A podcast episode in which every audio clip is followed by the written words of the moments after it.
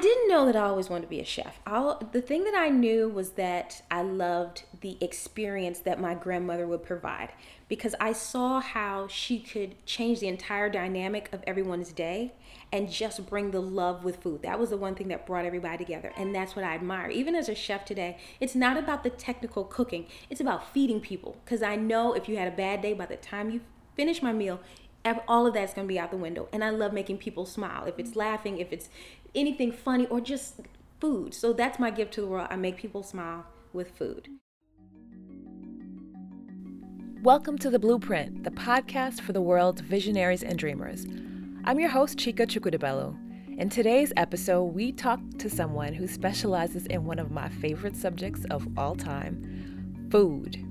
Jamika Pessoa is a celebrity chef who rose to the national stage through her appearance on the TV show The Next Food Network Star.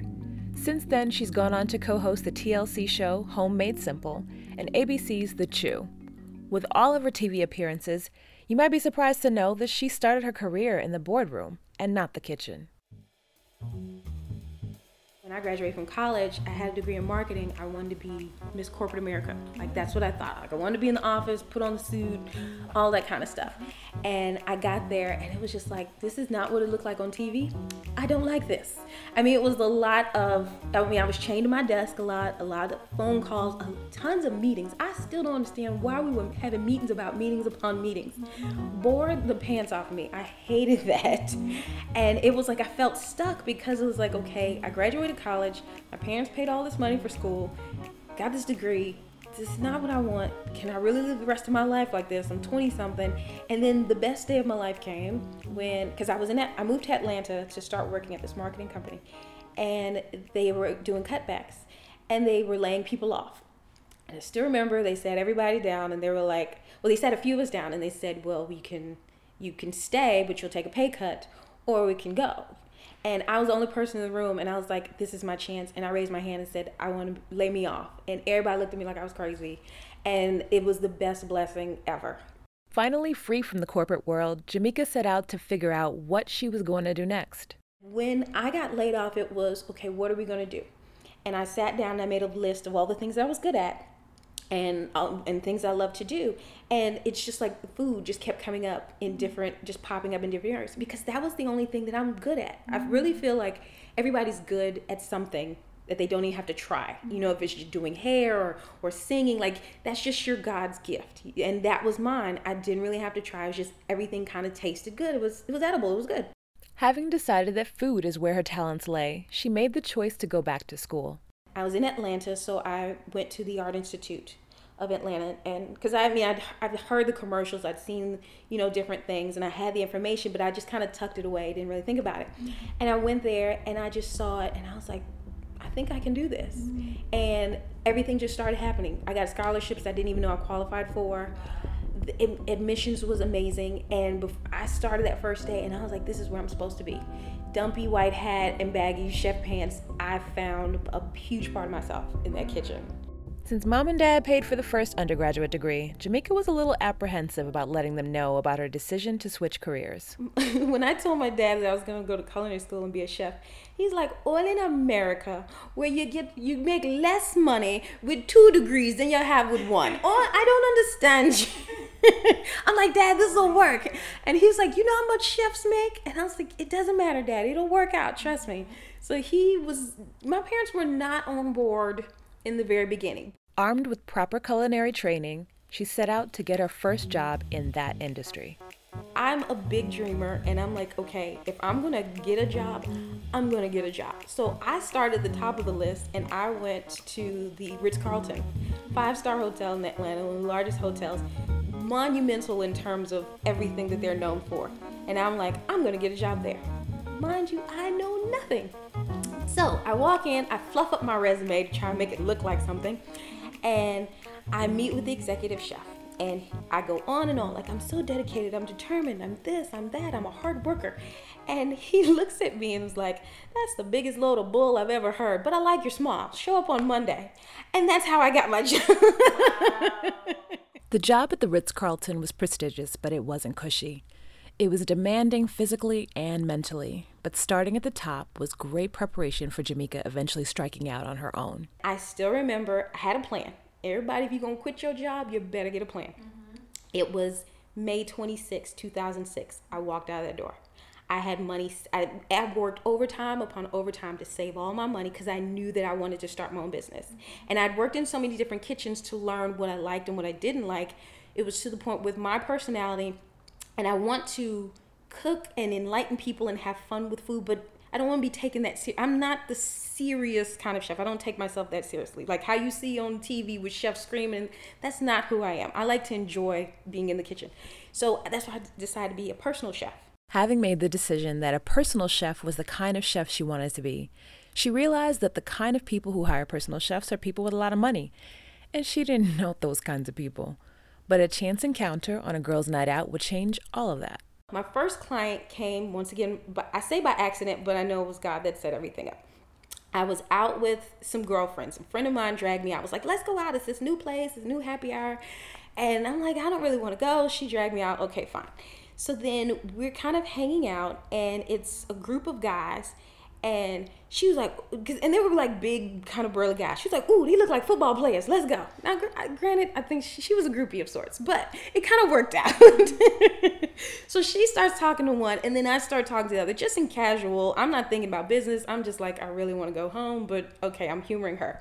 And he starts talking. He's like, "So what do you do?" And it turns out and I told him I was a personal chef, and turns out he was a former Falcons player. Mm-hmm. And he was like, "Yeah, well, if you're a chef, my mom's birthday's coming up. You you think you could do something for her? Mind you, I had never done anything with anybody, but I was like, yeah, of course, I can do this and I can do that. Like I've memorized my menus, like in my head. I have cooked for millions of people, but I haven't physically done it. But I'm like, yeah, I could do this. This will be great. So he was like, okay, well, here's my address, and you come over on whatever day and cook. And I was like, wait did I just get my first client? This first job led to bigger events for Jamika, but it was always important to her to be smart about her resources. So even when she started booking bigger jobs, she made a point of doing most of it herself. I remember when I did the BET Hip Hop Awards. It was first awards in Atlanta.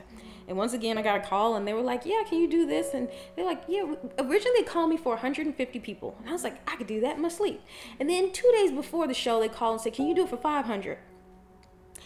Yeah, that's what I said. Ooh. And I, I'm like, I can't tell BET no. So I said, yeah, sure.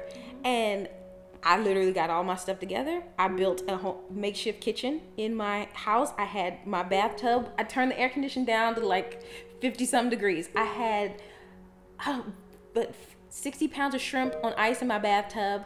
I had like asparagus on ice that I had to grill, like 20 pounds of that in my windowsill. I cooked literally for 24 hours straight. I knew that at that time I could not call in anybody, pay somebody else to do it. I literally had to cook for myself. And when it came to serving, I asked two of my girlfriends, can you just put on an apron? They didn't cook anything, they knew nothing about it. I was like, just smile and offer the tray. If anybody has a question, come find me. Uh-huh. But I had to do that for myself.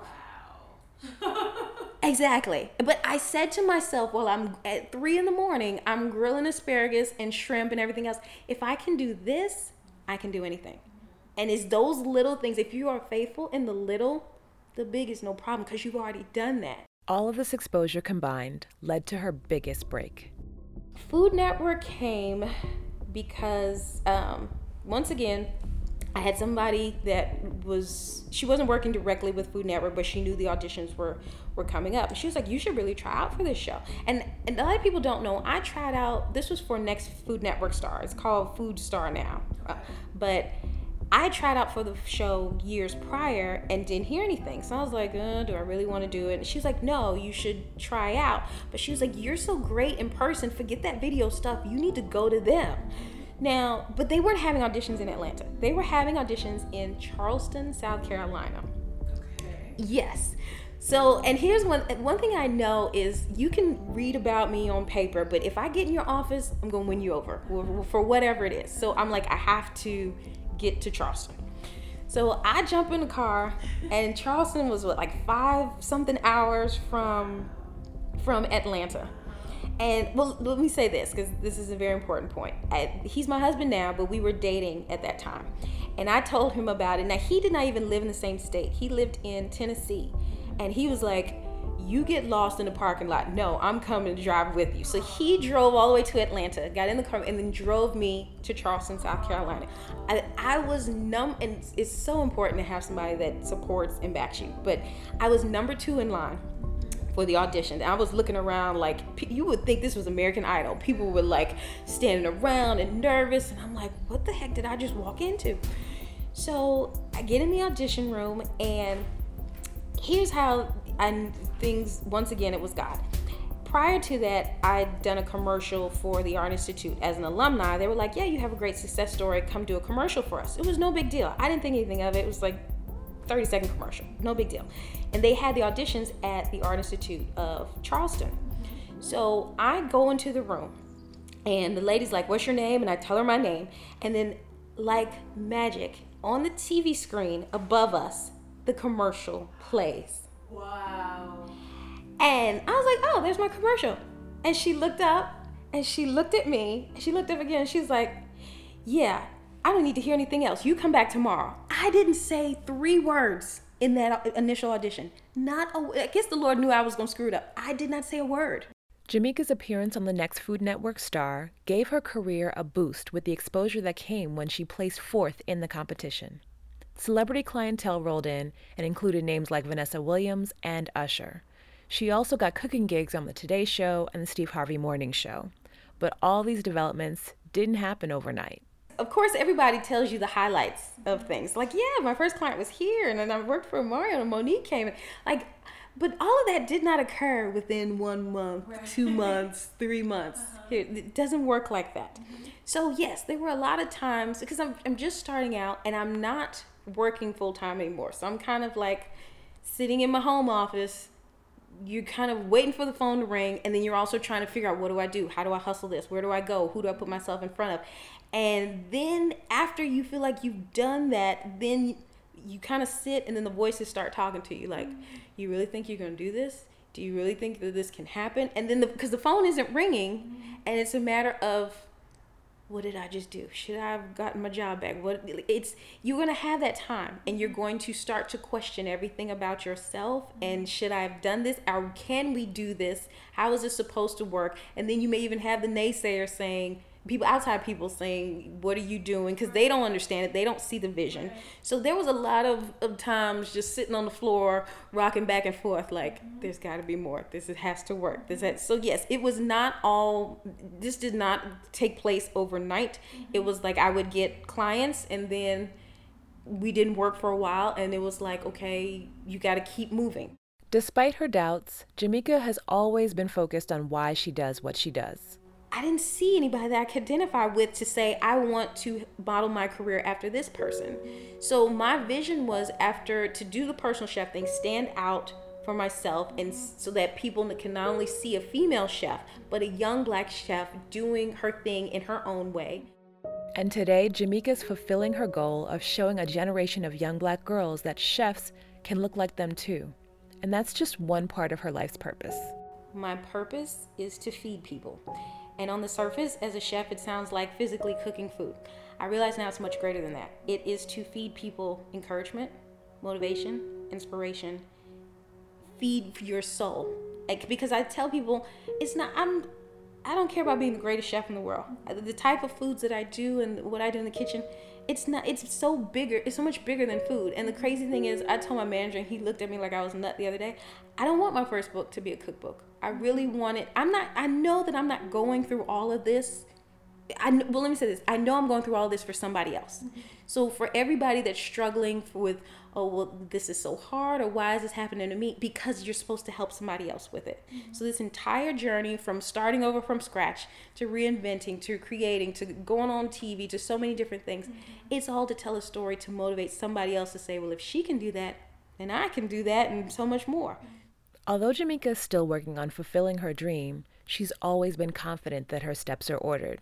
She and her husband took the leap of faith and moved from Atlanta to Los Angeles to get closer to Jamika's goal of getting her own television show. For Jamika, she attributes all of her life's blessings to God's favor over her life. She remembers keenly the times when her future was filled with boring corporate settings and no exciting chef clients to speak of. As badly as she wanted her life to change, the major big breaks happened in ways that really had very little to do with her. Now it's your turn. If you're in a job that feels like a dead end to you, and you had the chance to pick any role in the world, what would it be? What kind of possibility would make you so excited you're almost afraid to say it out loud? Tweet us at ShowMeBlueprint and tell us your dream career. You can also go to our website, www.blueprintshow.com, and click on the Contact Us tab to send us your message.